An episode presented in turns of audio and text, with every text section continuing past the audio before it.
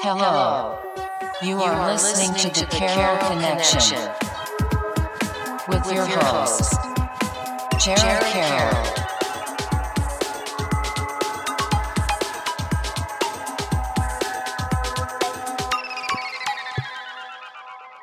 Hey everybody, welcome to the Carroll Connection. I am your host Jared Carroll, here to bring you guys another great episode. I did want to take a chance to shout out my last episode, episode 138 with Sam Morera.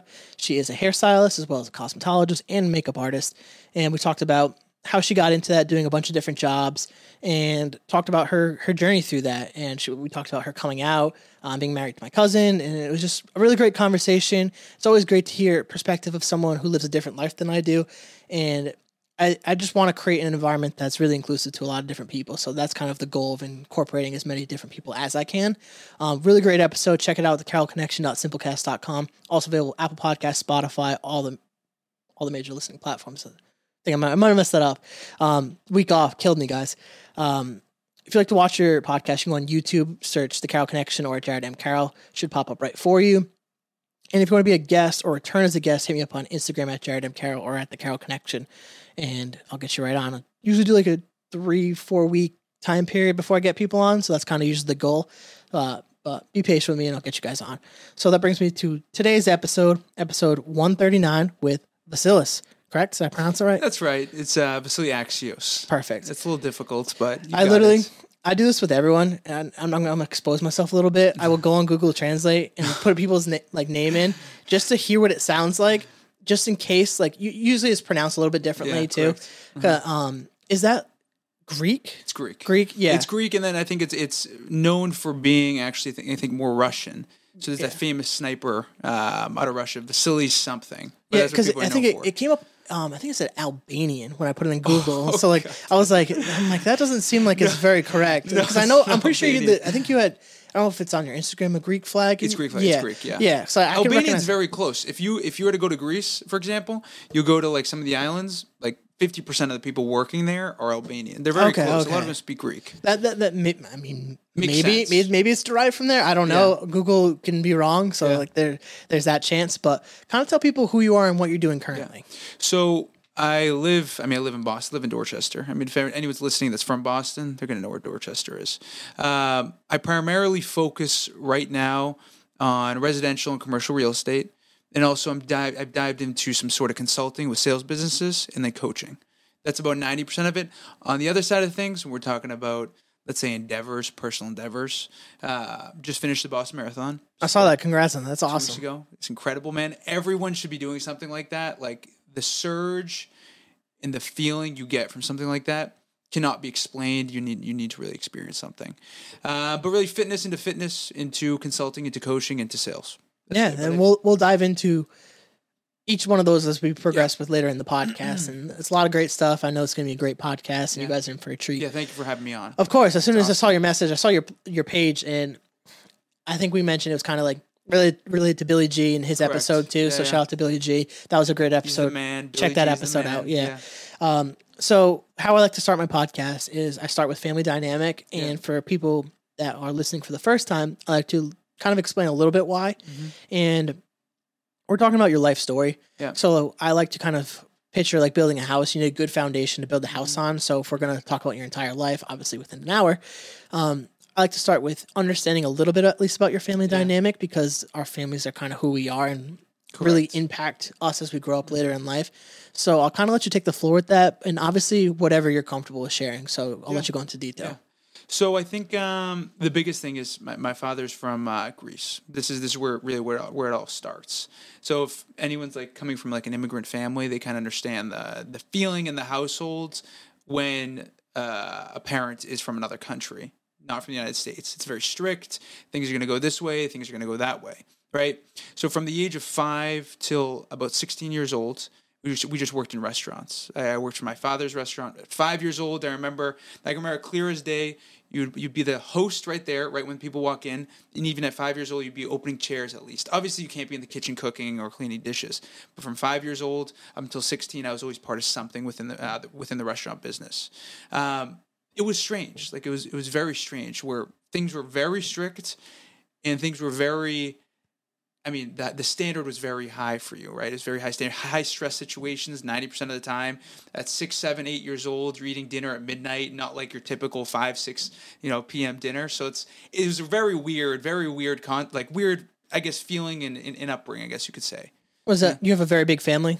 One of five, yes. Okay, one okay. Five. I got four others. And you mentioned off podcast, you go back to Greece, Greece. pretty regularly, right? Yeah, yeah. How how is that experience like like getting to go over there and like obviously you get to be more involved and you don't have to like stay at like hotels obviously you probably assume you close to Family, your family yeah, yeah. and stuff Mhm. so you kind of get to really experience the culture more than like an average tourist would Correct. so like how is that for you to kind of really get to tap into a little bit of your roots and Mm-hmm. experience that from your perspective I think it makes me appreciate a little bit more, right? So like if you're I mean the stereotype for Greeks is they all own pizza shops and they're all very angry and they're just crazy. They're a little bit crazy. And it and it stems from the intensity wise of growing up. They didn't they don't have much over there in a lot of the parts of like let's say northern Greece where my family's from, Thessaloniki. They don't have much. So I think it just makes you appreciate what you have here, but also appreciate that type of upbringing that's strict. Because now, if if I didn't have that upbringing, I don't think I'd be able to be doing what I'm doing. That's that's the moral of the story. yeah that makes a lot of sense and like having a family that kind of pushes you too a little bit Well, Yeah. only from my perspective and even from my own life having a father that pushed me to do a lot of great things Yeah. Mm-hmm. made me a better man too so having someone that pushes you in your life and continually adds that pressure it sucks like being a kid and going At through the that time, it sucks. Yeah. But then later on in life, you think, oh my gosh, like if I didn't have this, what would have happened? Right? Yeah, hundred and ten percent. That's exactly how I feel about a lot of the stuff that I mean. Even this podcast, like to Mm-hmm. create something like this, stems from the way that I was raised, and to be able to like continually try to pursue something, to chase something, Mm-hmm. Yeah. Mm-hmm. to create something.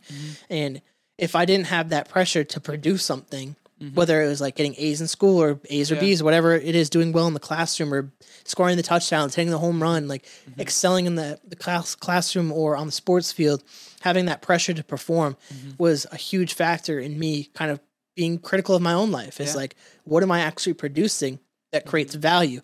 And I can imagine that you kind of eventually in your own life went through that own kind of cost analysis with, with what you were doing. Correct. So I, I think what the biggest thing is is setting a standard. So when you're raised in a household, like for example, my parents, and they're they're like you know their 60s at this point, right?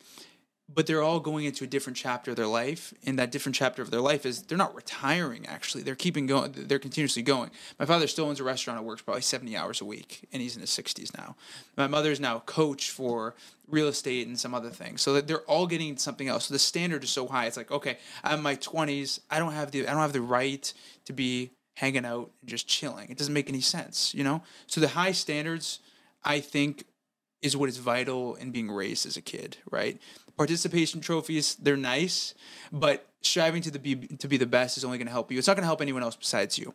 That's best for you, you know? Yeah, I agree. I don't.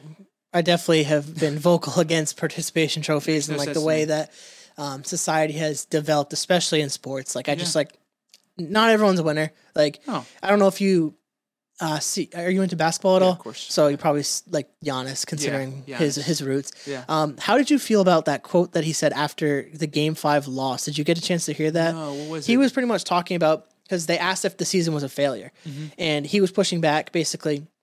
Anytime you don't succeed at your job, are you a failure? And like the quote was really promoted and like pushed, and like I liked the overall message, but my point of like, I was like, I felt like I was a minority in the point of like disagreeing with him, but they were the number one seed and they lost to an eight seed in five games. Yeah, that's- and that's kinda it- crazy. that- I think that's a failure. That is but like failure. he was kind of pushing back, and it's like, well, Jordan didn't win every time he went, and like the kind of like yeah, it doesn't. It's too much justification. yeah, and it was like it he made a good point. It was like anytime you don't get the promotion at, at, at your job, like are you a failure? And it's like, well, no. So like I mean, he's he made Yeah. good points. Yeah. But to me, the response felt one out of anger. They just Yeah. lost a series, season over. But it felt like it stemmed from that kind of participation trophy. Like Yeah. I'm Oh, already a champion. up. Yeah, I already up. won. Like I don't have Yeah, to prove yeah. Mm-hmm. anything to you guys. And it's like.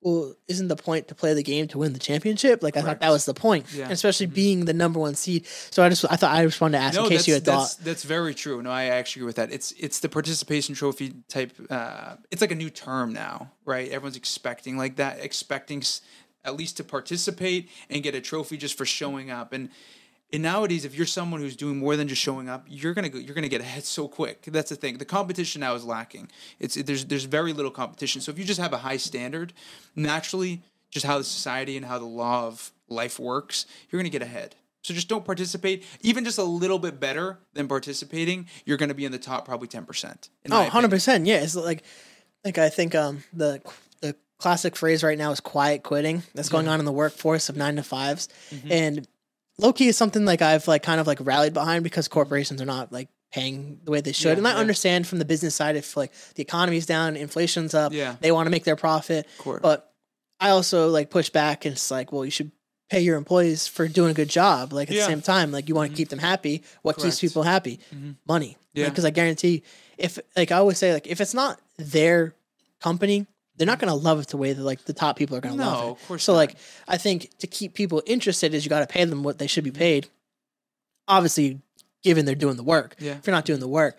But I think doing more than just the bare minimum will put you ahead Mm-hmm. like that. Because most people are so like going with the quiet quitting, so comfortable just doing the bare minimum. because it's accepted. It's like everyone says you did a great job, and it's like you you you did subpar, like a C minus, right?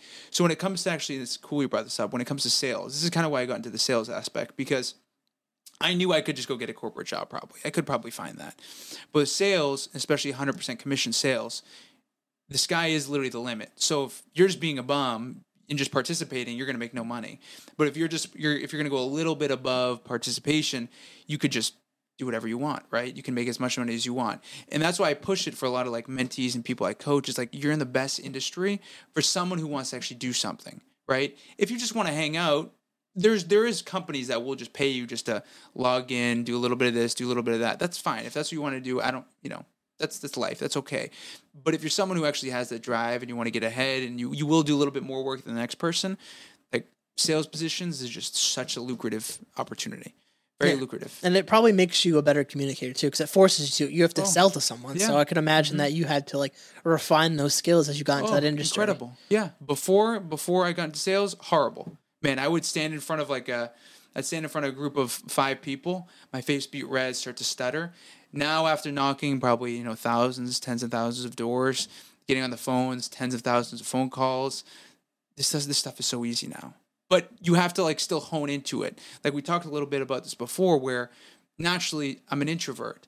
But if I want to be an extrovert and go go into an area where people are really out there, I just change the gear and people don't even realize it, right?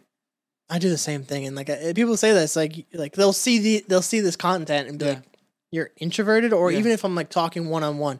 I'm extremely good on one on ones. Like, and I actually even noticed I had um on Friday with the company that I'm with, we've Mm-hmm. shifted to more like cleaning up a lot of stuff. People know I'm in the accounting finance. I don't really talk about specifically what I do, Mhm. but I've pretty much solved a, a, like a recon issue Mm-hmm. that we were having, and I spent multiple days on it, and then I had to explain it to like my boss's boss on like Mm-hmm. what I did and how I did it. And I'm such an overthinker that I like laid it out so methodically, and I credit the fact that I do this podcast. It made me such a better communicator Oh, yeah. that when I presented it, she was like, "I understand completely. You did a great job." Like, Mhm. like we also have like procedure reviews often. I do a lot of those as well. So like I walk through people of what I do like pretty regularly. Mhm. So it's like you probably do a lot of those. I'm like, well, yeah, and but like I didn't say like I do the podcast too, but like Yeah. this has helped me become 10 times a better communicator Mhm. than what I was like even like when I started this like 3 4 years ago. Yeah. Yeah. So I think for it's a jump like that- man. yeah, I was about to say like it's the, communication incredible. skills are so important. So I can imagine you really kind of probably focus on that too, especially if you're coaching people. I can Mm-hmm. Correct. imagine that's a huge thing for you. Well, what I found was uh, my biggest my biggest um, win. I think I can tell you really when it turned, and I knew I was getting so much better. Growing up, my biggest fear was to look at my father. I mean, straight in his eyes, dude. I'd look there and I'd be like, "Holy shit!" Like I was just, I was shocked. I couldn't do it. I'd always look at the, look at his feet when I talked to him. That's just how it was. It was never. I don't say it, it was disrespectful to look at him in the eyes, but you're too fearful, right? When you're in such a strict household, like you just don't look at someone straight in the eyes. And there came a time when I was able to like exercise this. I'd like look at him for a little bit, five seconds, and look down, and then ten seconds, and ev- eventually it's just like I can just look at someone straight, you know, eye to eye, and there's no mm-hmm. problem. So I think um, kind of taking the rust off and getting yourself out there, doing the the, the uncomfortable things, you'll become you'll become comfortable with those uncomfortable things over time, and that's really how you get ahead. Because no one's doing those uncomfortable things. It's it's not comfortable, right? So by practicing things that the typical person doesn't think about, that's that's a big that's been a big thing for me. Yeah, I've noticed even just week to week, month to month, year to year doing this podcast. Like I had um shout out Johnny Costa, he came on this podcast once and it was like it was the second time back on and he was like after I left, he was like, I realized it was like this was like one of the longer conversations that I've had with someone in such a long time. Yeah. And I'm like, Mm-hmm. in a social media world, we're not communicating like that anymore. And I've noticed that in No. Mm-hmm. so many different people. And like that was a part of the whole creation aspect of this was to make people feel seen and heard on a podcast. Mm-hmm. Yeah.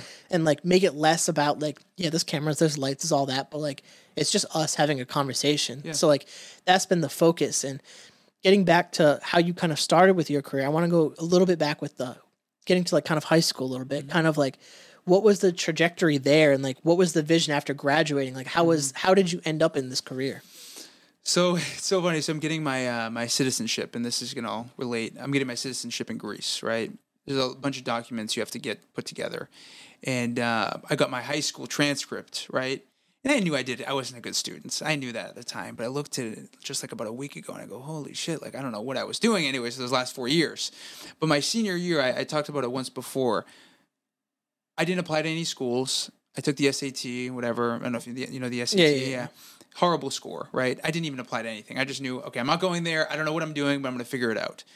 Everyone's getting either union jobs. I didn't want to do any union work, super respectable work, but I just that just wasn't for me at the time. Union work, people were going to college, people were getting jobs right out of school, and I'm thinking, I'm 17 years old. I was 17 when I graduated. Actually, I was 17. I'm sitting at this kitchen island in my parents' house, right by myself. I can remember it. I'm scrolling through a phone, my iPhone. I was on Instagram, and I'm just kind of confused at this point. Like we're graduating in about two weeks, and I don't have anything planned. That is the scariest thing. As a young kid, if like you're in that situation, like I know and I can remember to this day how bad that feels. It's just like, oh my god, I'm screwed. That's kind of what you feel like at that age, um, because everyone's moving away. But I'm looking at my phone, I'm scrolling through Instagram, I see something about some sort of sales guru, Grant Cardone, whatever. I'm like, damn, I want this type of life. I just don't know how to get there. So that's when I really dived into um, sales.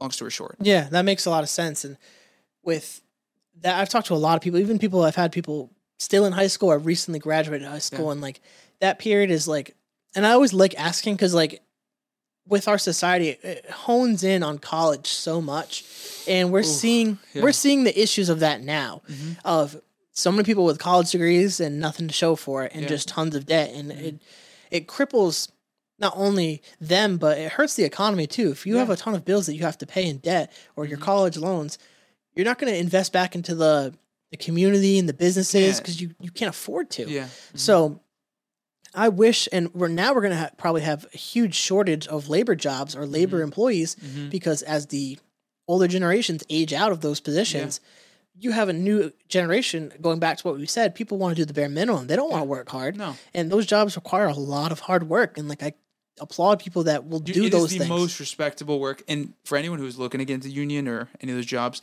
they make so much money. They really do. Um, a lot of my clients are in like the union, like blue collar, and these people do amazing. They do amazing work. So like, yeah, if you're looking for some job where you're gonna have stability and you want to make money and you can make more money, amazing job, amazing. Very yeah, I would definitely encourage, especially the younger generation, to look. I think those jobs are only going to go up in value because, Yeah, like, if less gonna be in people more do 'em- demand. yeah, Yeah. Mm-hmm. less people can do them, less people can do them at a high level. And if you're someone that can develop these skills and work at it, Yeah. like obviously when you get into a very manual labor job, have the the plan in your head to ha- like get out of it eventually. Yeah, Like have that plan. office or something. Yeah, like create your own office. business, hire Yeah. employees, like make sure that you have that plan because you don't want to be the dude that's 50, 60 still working Pile manually. driving, man. Yeah, it's that's like- tough work. That's yeah, really and it's really work. taxing on the body. And like, there's always like stories out there of people that retire and then just die right after. Yeah. So it's like you you don't want to like dedicate all your life to just manual labor job. No. Like you could make a ton of money, but like make With sure you respect. plan. Yeah, respect your plan. body, respect your mind, and Yeah. Mm-hmm. like have that plan for yourself to like get out. And unless I mean you really love it and you want to do it into your 50s, Yeah. Mm-hmm. 60s, all power to you. But I don't think people should really stick to that all the way through. That's No. what that's part of the reason like I ended up in an office job was because Yeah. my dad did manual labor. It was like don't end up like me with my back hurting, my neck hurting. It's like go and get the office of job. life just so, so tough. Yeah, and it's like I can.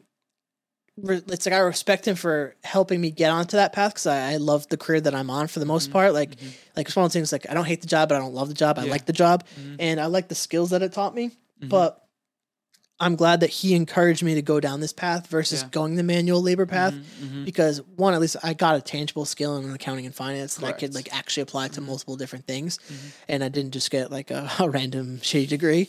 But know. like that, that's a big problem nowadays. that's a huge Oh problem. Oh my gosh. I feel That's so awful. bad for people that like go to college and just for what? Like, what did you do There's, in four no, years? and there's no purpose. Yeah. Well, that's the thing, and that's that's the problem, and that's why when I tell you at 17, sitting there, it's like I knew though, I knew this thinking still. Like I knew like I'm not going to just go to school for this degree.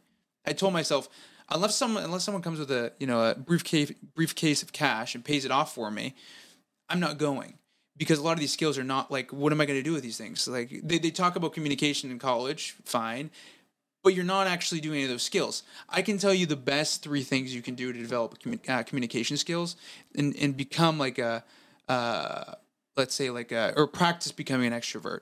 Number one is um, this is cool. I like this stuff. This this is like whatever is kind of uncomfortable for people. It's um, let's say you're in a club. Let's say you're at a bar. Let's say you're at a networking event. Go into situations is almost like a numbers game. Okay, so if you're like trying, if you're really bad with girls, I think this is very useful. And you, if you feel really nervous going up to girls, this is a natural feeling.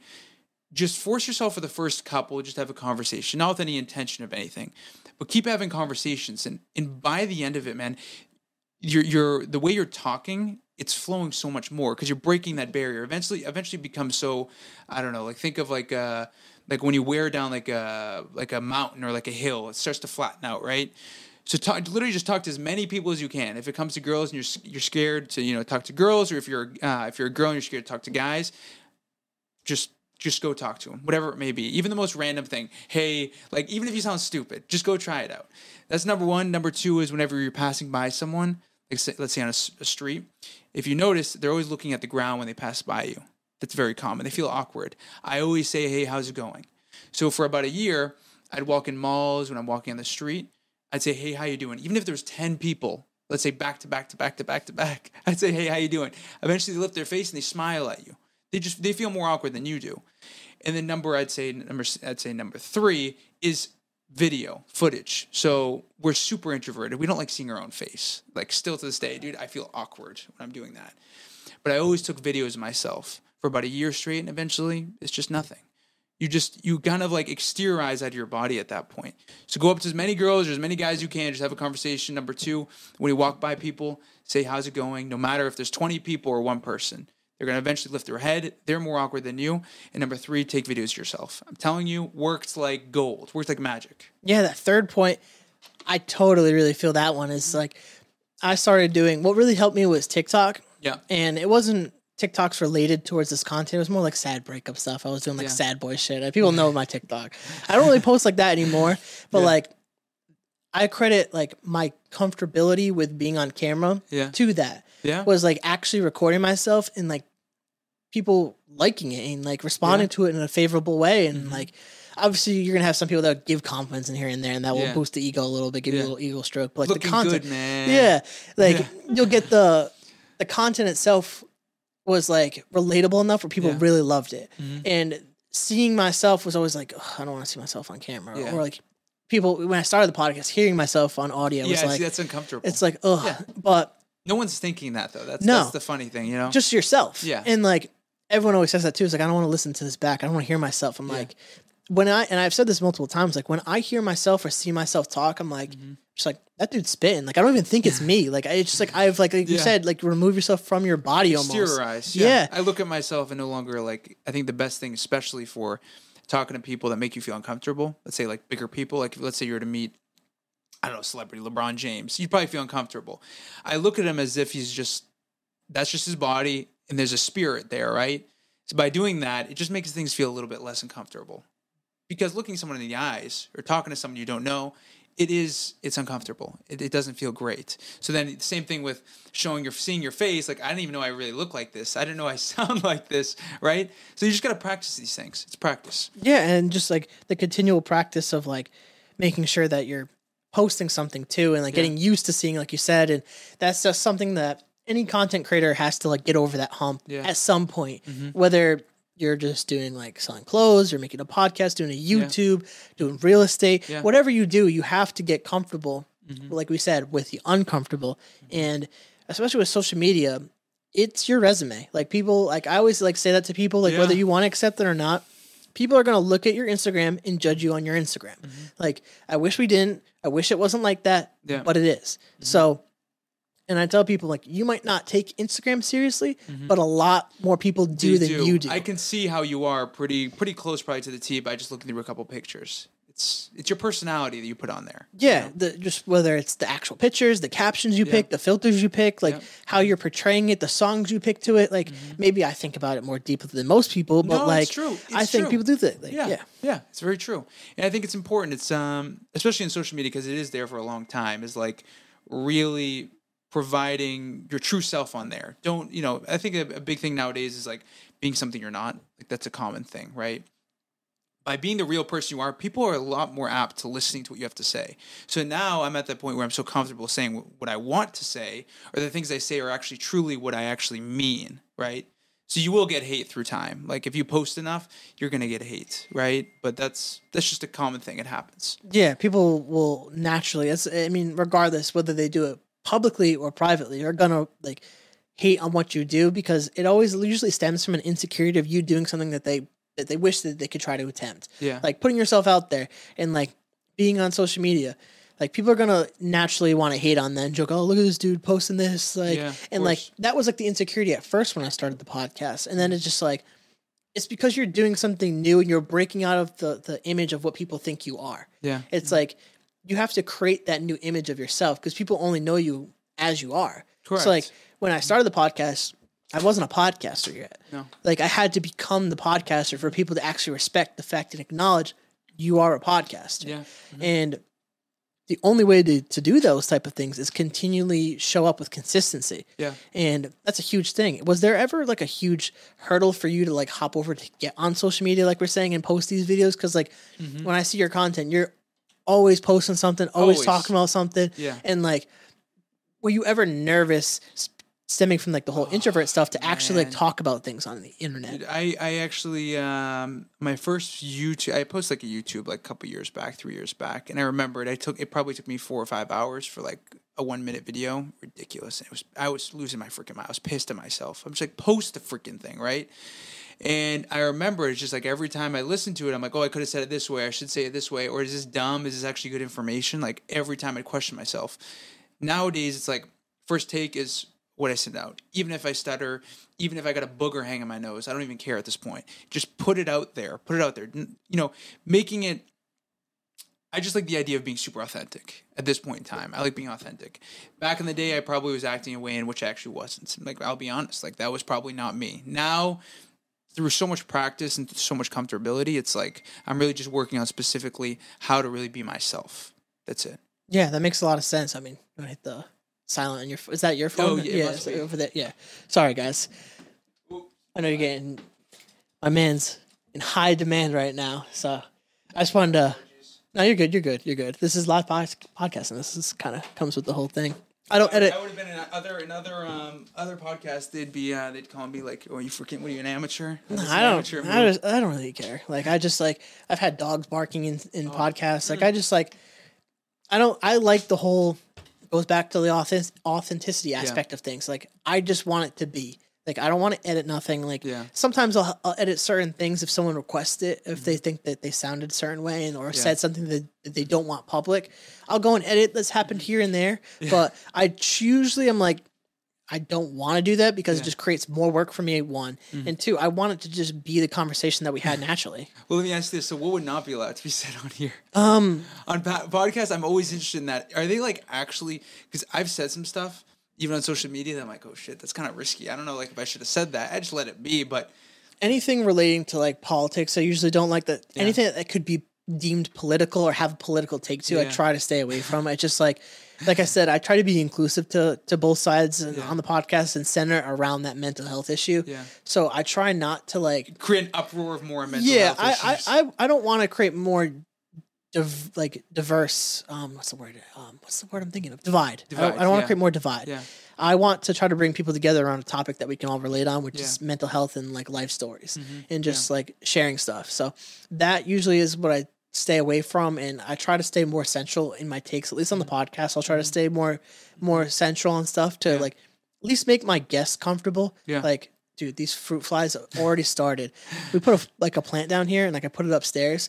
And they just And start following it. I, so- I swear they just come out of like they're like made of dust. they're coming from the dude dust. like there's no windows open down here there's nothing like and the same thing happened last year and like i don't i never throw food away down here i like make make sure i never do that and they just like spawn and i'm like like like why like float around the lights or something uh, it's clear, we're just going off the rails this part of the podcast I, one I of think, those I think the big thing with you just made a good point about divide, right?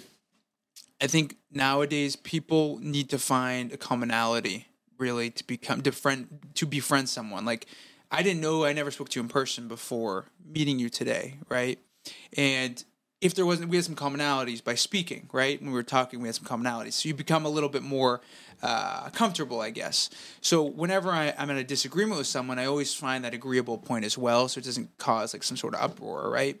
So, for example, let's say with with my girlfriend or my friend, I'll disagree about something, and then I'll say, "But I totally understand that viewpoint." I always get one little piece that I agree with to keep the um, keep the peace, kind of. And I think nowadays people just need more peace. Like we need to find some more agreeable things. It's a sunny day, don't you agree? Yes, it's sunny, right? Maybe maybe we just we believe that car sucks, or you like that car, and it's or it's it's you know a shitty car, but it's a sunny day anyways, right? So finding an agreeable point to me is like very important sales, very important meeting people, and keeping the peace just all in all. Yeah, that's a really great point. It's like finding that, and that's what we don't do enough of is finding that that really common point that we can all s- establish the base. Almost, it's Mm-hmm. Like you can always get back to at least we agree on this. We Mm-hmm. agree that hey, it's sunny out, and like having that point, I think is like really healthy mindset in Yeah. Mm-hmm. like even just day to day conversations with people. Is like having a thing that you could relate to, Yeah. like. Whether you go into like an office job and just like you relate that you hate being in the office, Yeah, like having something that you can rally and relate Mm-hmm. to people with is like so beneficial, and like that's why like I enjoy that. The, I call it the pre-show of the podcast, and like yeah. obviously it's our first time getting to know each other. I want to talk to you a little bit before. Correct, yeah. I'm like, how would it be? How would I be a host to just like sit you down, hit record, and just throw you to the yeah, you have Like, no idea. You yeah. have no idea what you're gonna be you're gonna be touching base on. And I think um yeah, it's it's very, very important. There's something about even when it comes to like relationships. I'm not like a relationship guru. Forget about it. Oh my gosh. Horrible advice. Uh, horrible advice. I just I've I've gotten finally lucky in my life, but I've historically been awful. So- I have such bad advice for most people, I think. So I, that's why I never give it. Um, but what I was talking about, why, why I'm talking about agreeableness is like, let's say your partner comes home from work and they're like, I'm exhausted, right? And the other person who's already there, your, your partner, or whatever the person being, is like, why are you tired? Or you shouldn't be tired. Immediately, you're gonna just you're gonna start flames. Like it's gonna cause a problem. So it's like these small things we say. Like now, I'm a little bit more aware, especially in like the last couple months of like taking a second to think and really think about what, what I'm saying is really going to affect someone in this sort of way, right? And um, yeah, I think society in, in a whole just needs to find an agreeable point. It's it's so dividing, especially when it comes to politics. We're not going to talk about it, but when it comes to politics, that's what it seems like the issue is. Is like everyone actually agrees upon like living a good life. Everyone wants to live a good life, but then they go into this core and this like really deep, crazy thing, and they then they just really sit on that disagreeable point 99% of the time. That that's what creates hate and like causes issues, you know? yeah, the whole point is we all want to live good lives and have good families and love each Yeah. other You and love thy neighbor. Healthy, you want to be happy, you want to be able to travel, you want to be able to do this, you want to be able to, you know, be inclusive like included in stuff. Like we all want that. But it's it's this thing of like being so not willing to be open to seeing something else. Yeah, so Yeah. it's very close minded in the way people think think about certain aspects of Yeah. life in our society and what we are willing to tolerate versus not. And it's like Mm-hmm. getting to that place of what we all want. We all have seems like different ways of getting there, and Yeah. that's been the common issue in the United States. Honestly, is like we can't we got to find a way to get back to what makes us actually all American. Yeah. Like if you look at any, if you travel anywhere, mm-hmm. they all unite under their actual nationality. Like Correct. whatever country that the, you visit, they all are so proud to be that nationality for the most part. Mm-hmm. And you come to America and it's not that same sentiment. And I mm-hmm. obviously understand it's the the melting pot of the world where you're getting a bunch of different cultures Yeah. and people want to represent their culture to feel mm-hmm. special. Yeah. But You're all under one thing. Exactly. And I think if we mm-hmm. could get back to a place where we could all agree on one common, like whether we create like a new core of agreements that like, hey, we all think these things are true about most Yeah. people, mm-hmm. then I think we'd be better off as people. But I want to transition to the fitness side of stuff Yeah. because that is something that you share a lot of and that's something I find really, really valuable, especially relating to mental health. Yeah. So how did you kind of find your yourself into this journey with fitness? Um, so honestly, I was never like into being the biggest or the strongest. That was like never my thing. Like I can see why I can see the obsession people can get from it because it's like to be the biggest, like it, it feeds the ego. It feels good. It does. Don't get me wrong. When you lift, you know, 250 pounds, you're like, damn, like I'm strong. I'm a savage, right? Obviously. But um, it was probably back into I, I got serious in it probably six years ago. And then up up until maybe the last two years, I got very serious and actually trying to compete and stuff. So I played some sports throughout school, but I wasn't like, you know, pro. I wasn't like the best. This I never put in enough time to really benefit from it. I wasn't good at running. I wasn't really good at lifting. I was just kind of, you know, middle of the road. Um, then I started listening to like Andy Frisella. Do you know his podcast? Yeah, yeah, yeah. I was listening to 75 Hard, so I did that program a couple years back. And I started listening to David Goggins and I listened to his stuff. And I'm like, damn, this guy's pretty cool too. And by listening to these things, it was just opening up new gates to trying things. Like, you know, first start out with the Spartan race. You know, Spartan races. Yeah, I've heard of I that. did a Spartan race, and then I did, I did five half marathons within like a, about a month period, month and a half period. I was like, damn, like I'm not that bad at this. I'm not training that much. I'm not bad at it. Then I did another Spartan race, and then that's when I signed up for the marathon. Right. A lot of this, a lot of the reason why I did these things was because number one, fulfillment, and number two was pushing the mental to a different state in which work can't do for me. It's the things you have to you have to unlock in your brain when you're running 20 plus miles is not like it's almost like it's like a spiritual type thing. It's it's your your physical body man. You like your entire leg becomes a becomes a cramp. Like physically you shouldn't be doing it. Your body is basically telling you don't do it. The first guy who ran the marathon in greece died right? That tells you the story. You're not supposed to do these things. Um, but i think what it was was the addiction of feeling how far I could push it, right? How far can I push it? I don't even eat appropriately. Like I don't eat the right foods. I don't take enough vitamins. I don't like I don't my schedule for those things is not even right. It's like I'm not even I'm not going to lie to you.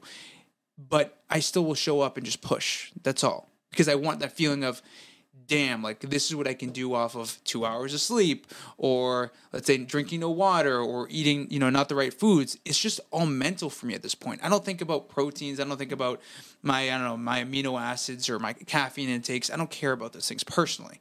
That is important when you're trying to compete in certain things. And you know, when I ran the marathon, I did have correct amount of vitamins, correct amount of food, but either way, I was going to do it anyways. Even without those things, I know I would have finished. It doesn't matter to me.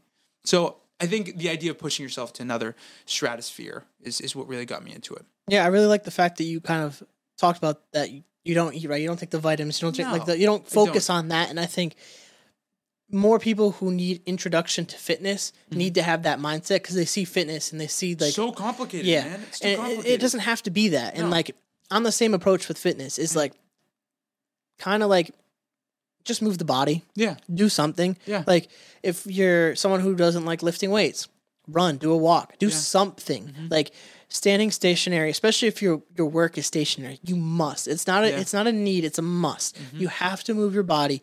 And if you don't, you're not not only your health, your physical health is going to suffer, but your mental health will suffer as well Correct. because you're going to look at yourself and you're going to probably be upset with yourself that you let yourself go to that point where now it's going to even require more work to get Yeah. back to where you probably once were. And that's a daunting task in itself. It's very daunting, and another thing you get from the fitness is the uh, high confidence level.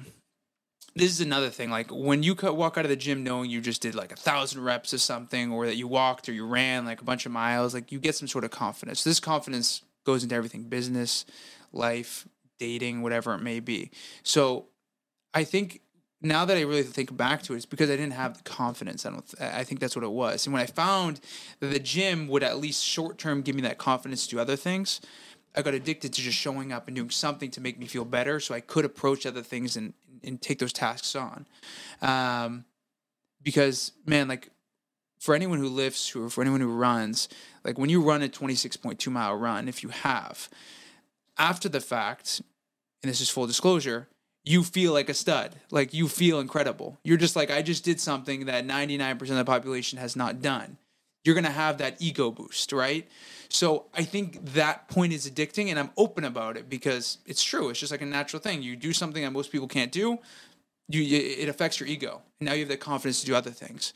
So I think for someone who's maybe lacking some sort of confidence, or maybe they're insecure, like just do something a little bit. It doesn't have to be extreme. Your first thing doesn't have to be 26 miles. Go walk a mile, go run a mile, whatever it may be, and then just keep pushing the envelope a little bit further because naturally, I don't think we were born to be very confident people. I don't think that's what it is, especially in today's society with social media, how it is.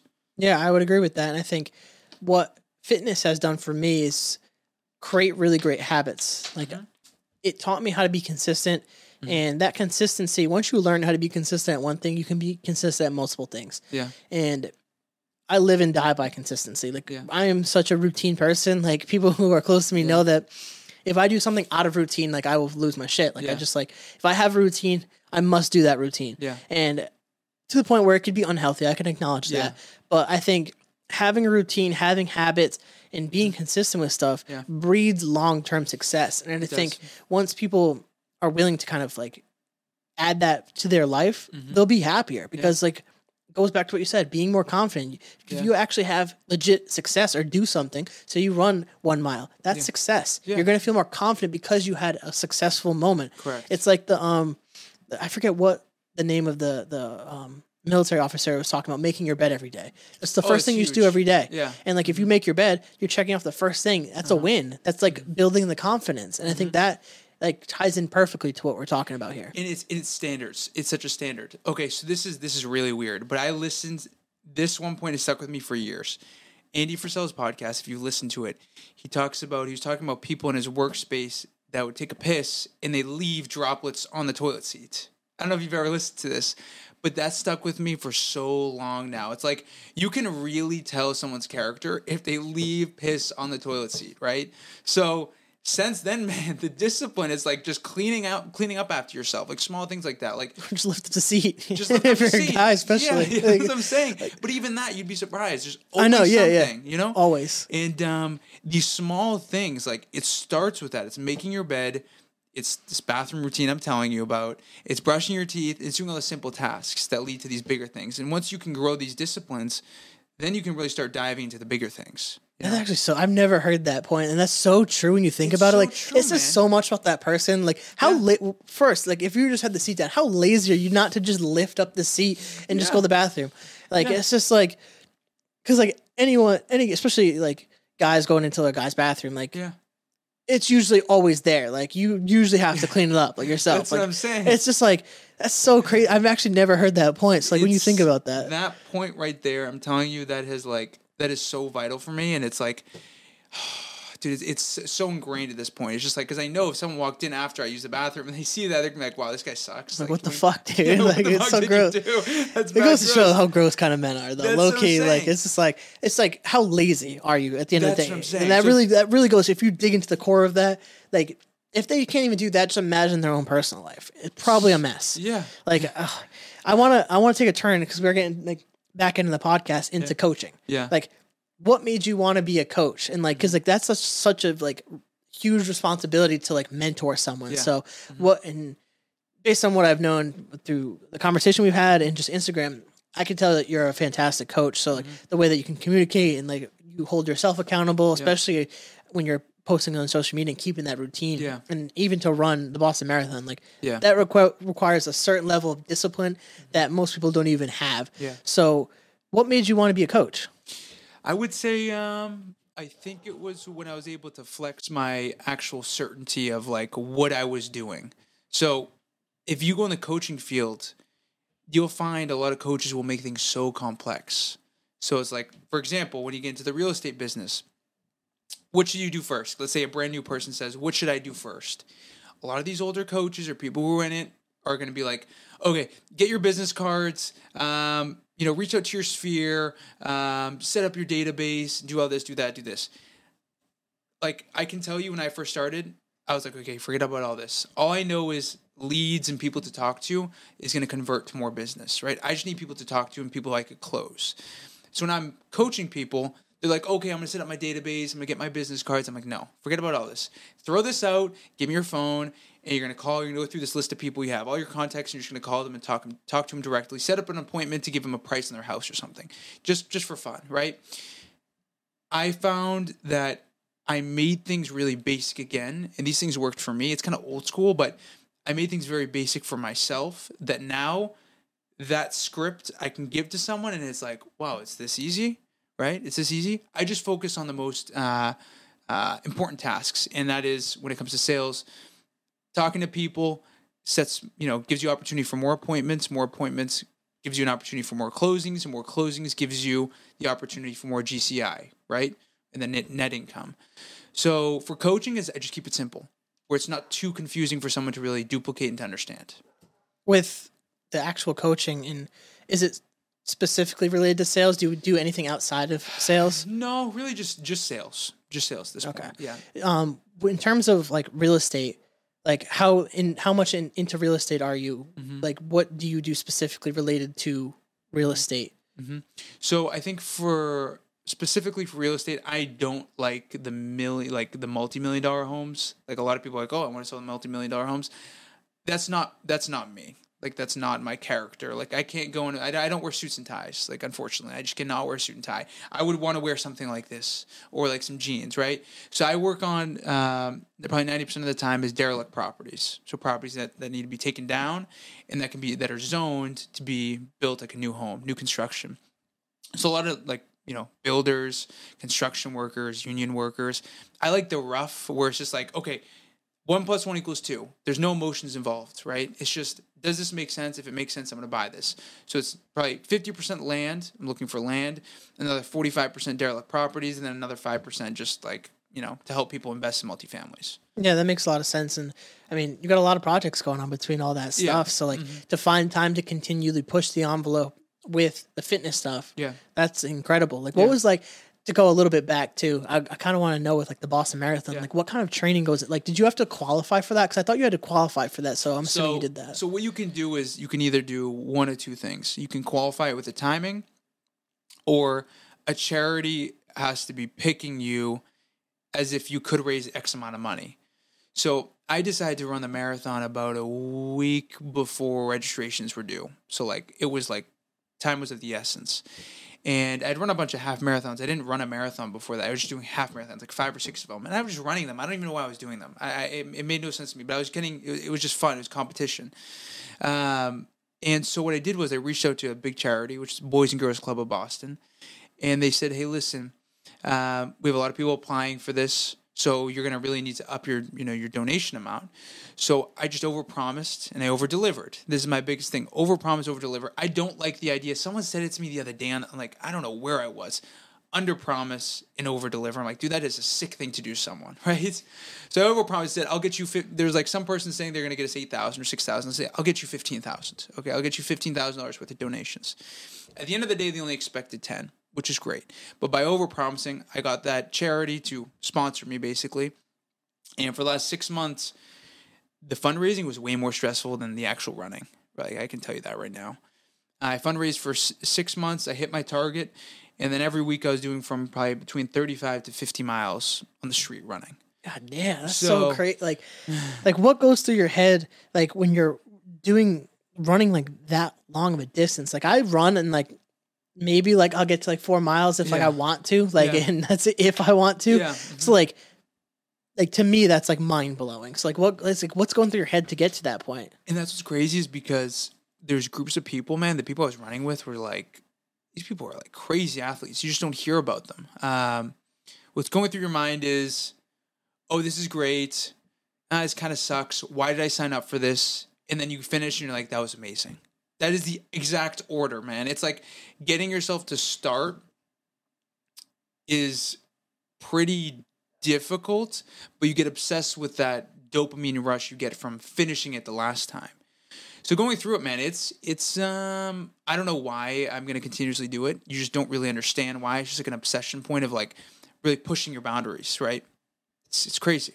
Yeah, I mean, anytime I mention to someone that I enjoy running, they're like, "You're crazy." Yeah, I'm I hate it. Oh, I wish I could do something like that, or I could never do It's like that. you literally can. It's like we're literally meant to do that as humans. Yeah. It's like we can run. Like We that's a run. thing. Yeah. So that's another thing. It's like finding. That's what I say. Find something that most people won't do. And now when someone says, "Oh, I couldn't do that," I'm like, "You could totally do it." I was not running during the whole training, man. I was waking up like six or six thirty. I'd have a long run at eight o'clock every Sunday. So it's between fourteen and twenty two miles every Sunday. And um, a lot of the times I didn't have. I didn't like drink any water before. I wouldn't have any vitamins. I wouldn't eat properly at all. Sometimes I just wouldn't eat anything, and I'd rush to meet the group, and I'd still get it done. So it's like just committing to it will get you to the end. It's gonna give you get you to the finish line. You're gonna always figure it out, no matter what. Yeah, I, I totally agree with that. And it's like running is like always like a.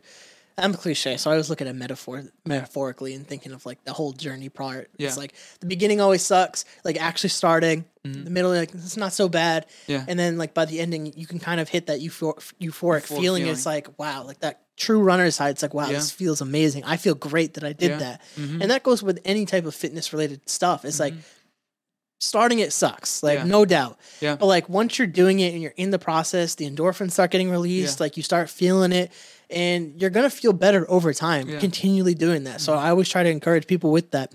But we are coming towards like the back end of this Yeah. podcast. I want to start tying things up. Um, I do have that one more question related to passions for you, but I want to give you the chance to say anything that you might not have gotten a chance to say. Mm-hmm. Um, as long as it's not kind of related to that passions, because it's like its own separate thing. But I wanted to give you the opportunity if you wanted to Um, say anything. I think um, I did want to say like like a kind of like a reality uh, point. So for me, the last six months have been so difficult personally, right? Like you have so much stuff going on, like in the media, whatever it may be, with like recession and you know things are bad. This is going to happen. That's going to happen, and then it comes with the training and the fundraising and all these different things that are going on. And I had to reflect on it, where it's like some people are in such tough situations, right? Like right now specifically, I think a lot of people are in tough situations, and you might feel like you're the only person going through that situation. But my thing is saying is like you're not alone in that type of in that in the, in this current time, right? There's so many people are going through crazy stuff, and I think right now people, when it comes back to being agreeable, can vocalize, wow, like this needs to have some sort of change, or we need to change this, we need to change that, because otherwise people just keep to themselves. People aren't willing to say things are tough or things are challenging. We need to fix this, we need to fix that, and I think just as a group, I think people need to come.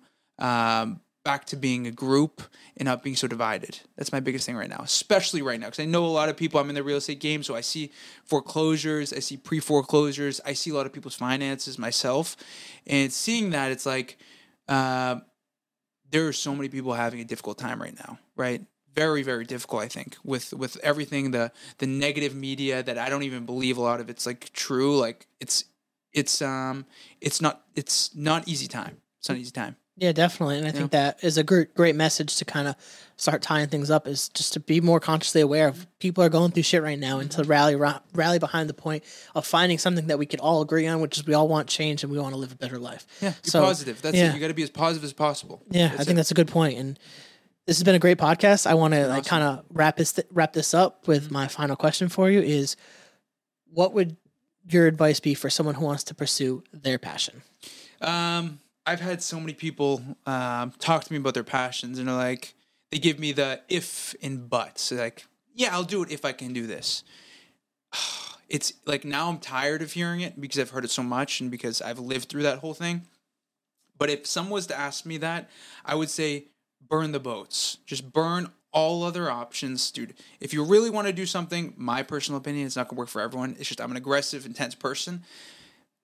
Quit the job, quit this, quit that, get rid of this person, get rid of that person. Just hone in on what you really want and just don't leave any possibility of someone or something being able to put something into your brain or into your environment that might slow you down or steer you away from where you want to go. Burn all the boats. Get rid of this reactivity of this could happen or that could happen. Just forget about it. Like it's it's the worst case scenario is not that bad. that's what I have to say. Perfect advice. I really like that advice to, to give to people that want to get out there and start something new for themselves and actually enjoy what they do. And I think not enough not enough people are willing to take that risk. Yeah. But they want to complain that they're not doing something that they like. so right. I think that's great advice. I've had a great time this podcast, getting to know you and just having you being able to share your story and be vulnerable with me. Always appreciate that. Mm-hmm. Yeah. You're always welcome to come back on this podcast. And uh, do you have anything that you want to plug or anything? No, I mean you guys can follow me on uh, Instagram, Vasily underscore Axios. You guys can see um, fitness, whatever business, sales, whatever you, guys really want to talk about. I'm open to like answering any question at all. Free to you know answer anything. So uh, you know, thanks for having me on, man. It was it was an actual blast. This was fun. Perfect, perfect. So for you guys, to give you guys my little spiel, if you guys like the podcast, please rate, review, subscribe, share it with your friends, share it with your family, share it with your grandma. You can check it out at thecarolconnection.simplecast.com. Also available Apple Podcast, Spotify, and all the major listening platforms. If you like to watch our podcast, you go on YouTube, search The Carroll Connection or Jared M. Carroll should pop up right for you. And if you want to be a guest or return as a guest, hit me up on Instagram at Jared M. Carroll or at The Carroll Connection, and we'll set that up. So till next time, guys, peace.